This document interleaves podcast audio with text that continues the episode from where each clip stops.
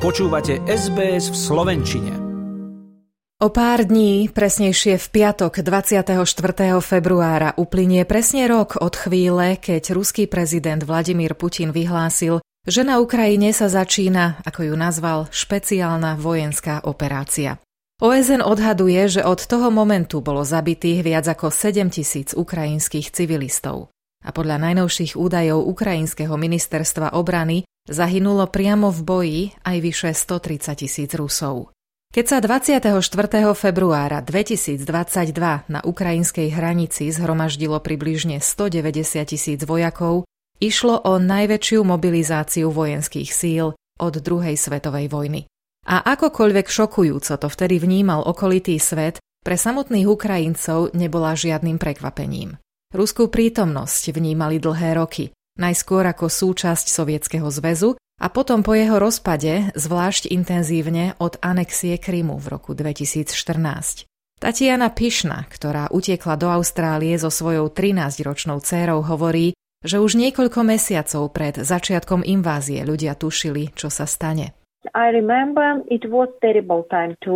Bolo to hrozné obdobie, správy neboli dobré a moja sestra, ktorá žije v Austrálii a sleduje ich, mi s plačom zavolala, aby sme sa zbalili a okamžite odišli. Aj ona už tušila, že vojna naozaj príde.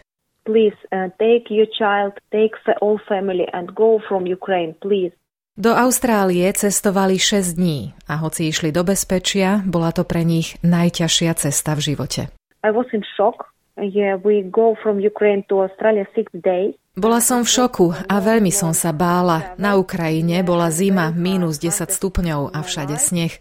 Na hranicu s Rumunskom nás odviezol evakuačný autobus. Bola som sama s cérou a celú cestu som preplakala, ako nikdy predtým. Koloniálne ašpirácie Ruska voči Ukrajine majú historický rozmer a siahajú až do sovietskej éry ruského imperializmu na začiatku 20. storočia. Jednou z najsilnejších skúseností Ukrajiny s ruským útlakom bol hladomor v 30. rokoch. Bol dôsledkom Stalinovej politiky kolektivizácie súkromných polí na úkor štátom kontrolovaných kolchozov. Stalin zároveň odstraňoval oponentov, inteligenciu a verejných zamestnancov. Počas holodomoru, ako vošiel do histórie, zomrelo odhadom 4 až 8 miliónov ľudí. Európsky parlament ho minulý rok označil za akt genocídy. A s genocídou má svoju vlastnú skúsenosť aj Ruskom okupovaný a anektovaný Krym na juhu Ukrajiny. Lektorka digitálnych štúdií na univerzite v Sydney doktorka Olga Bojčák v roku 2014 žila a pracovala na Ukrajine ako veľvyslankyňa mládeže pre OSN. Bola pri rokovaní Bezpečnostnej rady OSN, keď Rusko vetovalo rezolúciu, ktorá neuznala anexiu Krymu. Tvrdí, že stáročia dlhá rusifikácia Ukrajiny aj naďalej trvá.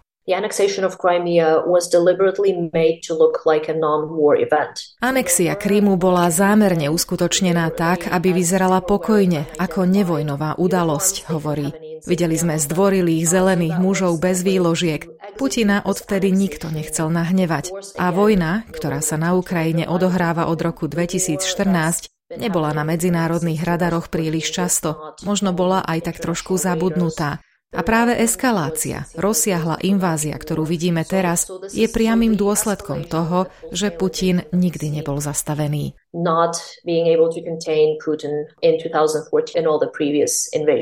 Katerina Argiru je spolupredsedníčkou Austrálskej federácie ukrajinských organizácií. V Austrálii je úplne sama. Celá jej rodina žije na Ukrajine. Šiesti príbuzní bojujú v prvej línii, aj napriek tomu, že nikdy predtým nedržali v ruke zbraň. Je to ten najhorší pocit na svete, priznáva nám na mikrofón. Ja som tu v bezpečí, ale neprejde minúta, aby som na nich nemyslela. Premýšľam, aká zima im musí byť, keď je vonku mínus 15 stupňov. Ako predtým, tri týždne pršalo a oni boli v zákopoch po kolena vo vode a nemohli sa pohnúť. To sú tie najťažšie podmienky, aké si môžete pre človeka predstaviť a práve to prežíva časť mojej rodiny.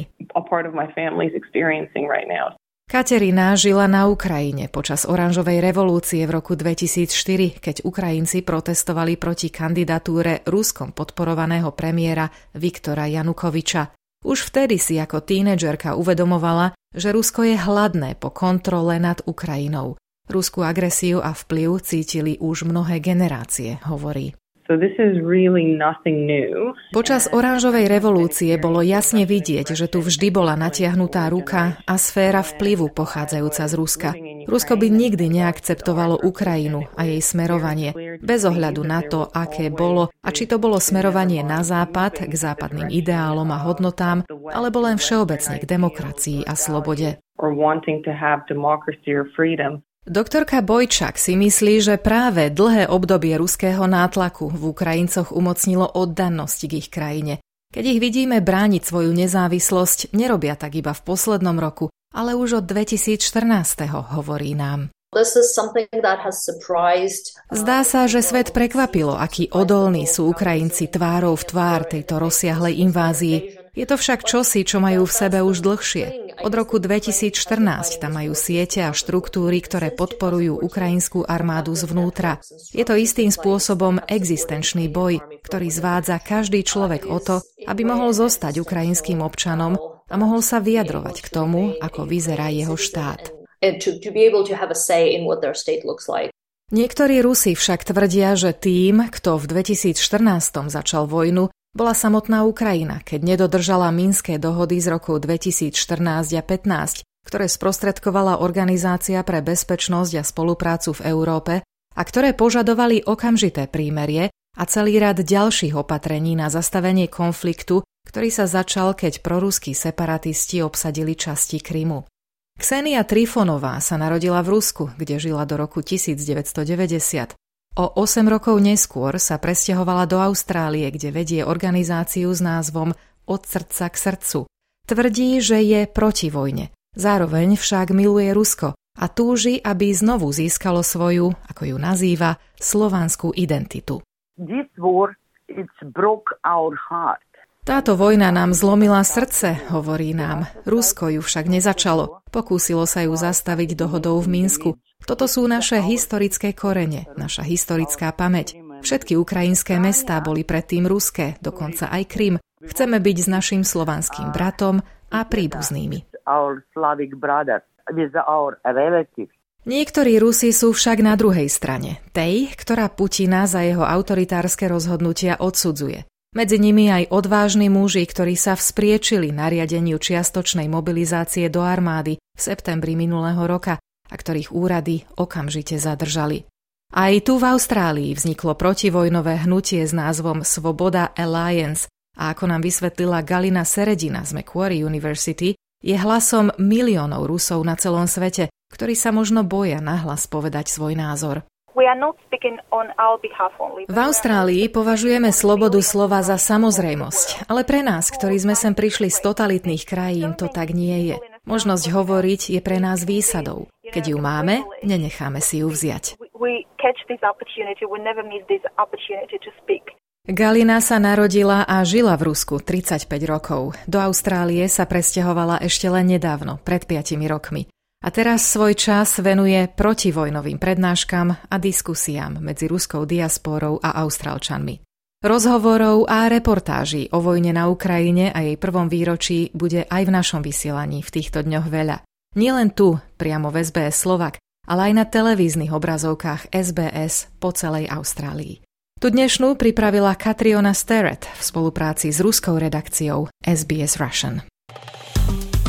Páči sa mi? Zdieľajte, komentujte, sledujte SBS v Slovenčine na Facebooku.